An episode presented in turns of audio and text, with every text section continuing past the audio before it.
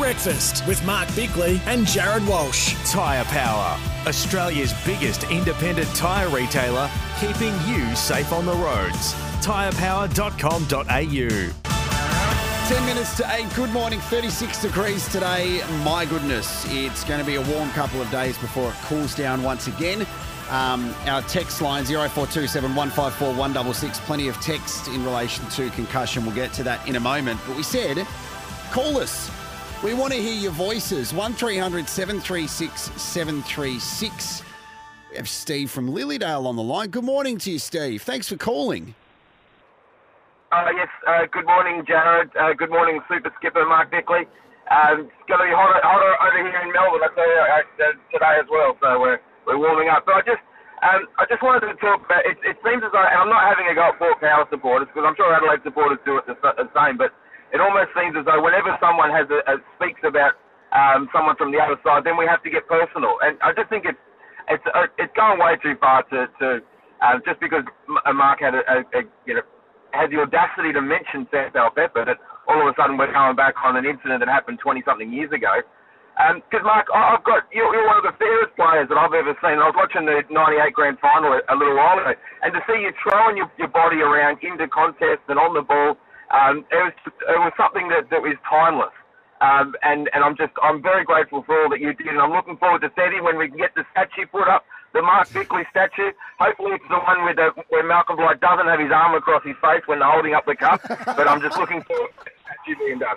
Steve, too kind, mate. Appreciate the call. That is a great call, Steve. And uh, I concur. I, I mean, I'm a sycophant, but I'm not going to just say how much I love you. But um, also, if you go to Port Pirie, there's a statue of you throwing your sword around the main street, isn't there? Is that what you did? No, no, no. For those who haven't heard this, and there wouldn't be many left in the state that haven't, I was awarded the freedom of the city.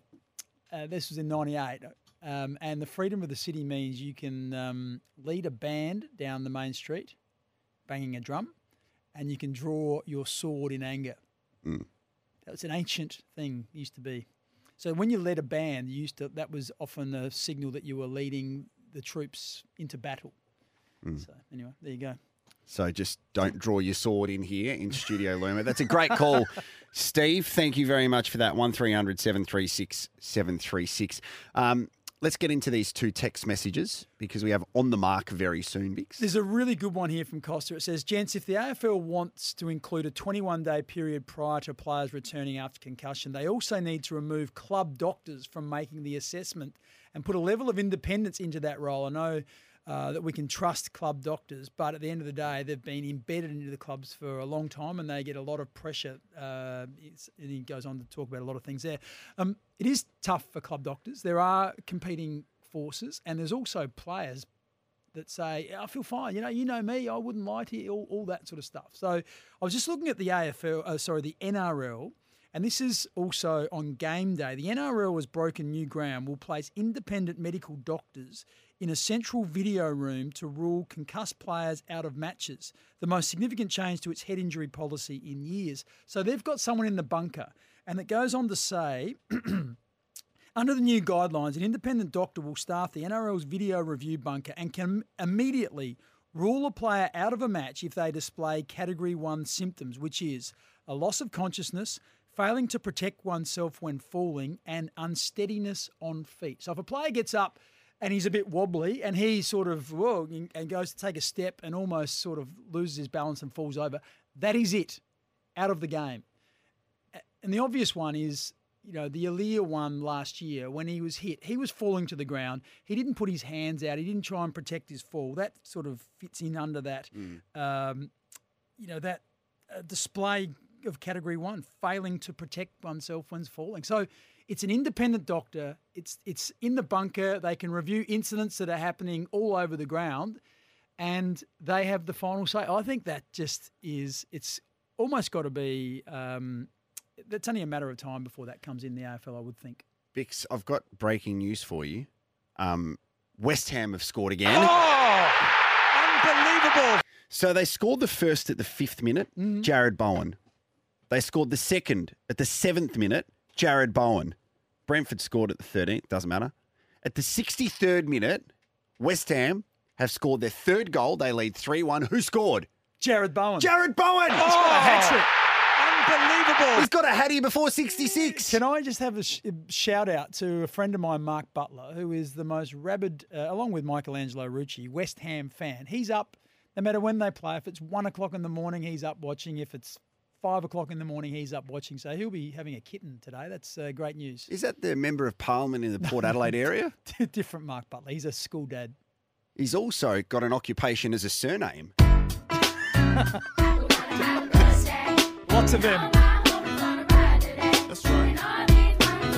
I'm going to keep it football related here with the good stuff. Get to the good stuff 13 27 27. The world game. Um, the Matildas have another one of their Olympic qualifiers this week at Marvel Stadium. This this game sold out last year, so there'll be 50,000 at Marvel Stadium this week, which is absolutely amazing. Over the weekend, wanted to celebrate a former Adelaide United player who last represented her country. So we're, we're talking last mm. represented the Matildas 1,912 days ago. This is Michelle Heyman who scored the first goal for the Tillies on the weekend. Heyman near post. Hunt as well. Ford comes short. It's towards Hunt and Heyman. Heyman, it's in! Michelle Heyman's done it! We got to say, like, this is a perfect example of you keep on playing your trade and you never know when you're going to get recalled 35 into years the of national age as team. well. Yeah, yeah. And she's playing here in the A League women competition. She plays for Canberra, and every time she plays against Adelaide, she scores. But that's awesome. And in Hmm. the absence of Sam Kerr, um, the Matildas are doing what they need to do to get through to qualifications for the Olympics. But I love stories like that. You see players that have I mean, the door's never closed on their national representation um, if they keep doing what they're there to do. And the other thing I love about it is a lot of sometimes you see the trailblazers not quite hang around long enough Yeah. to enjoy the spoils. Well, the Matildas never been bigger, and um, to play in front of fifty thousand at Marvel Stadium, that's going to be you know hugely supported.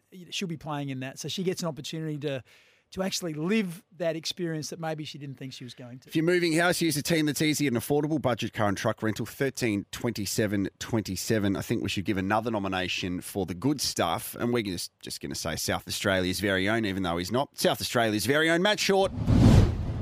He uh, bowls short, pulled uppishly over mid wicket. Can deep square leg get around it? Clarkson? No, he cannot because it's cleared the road, but not by far.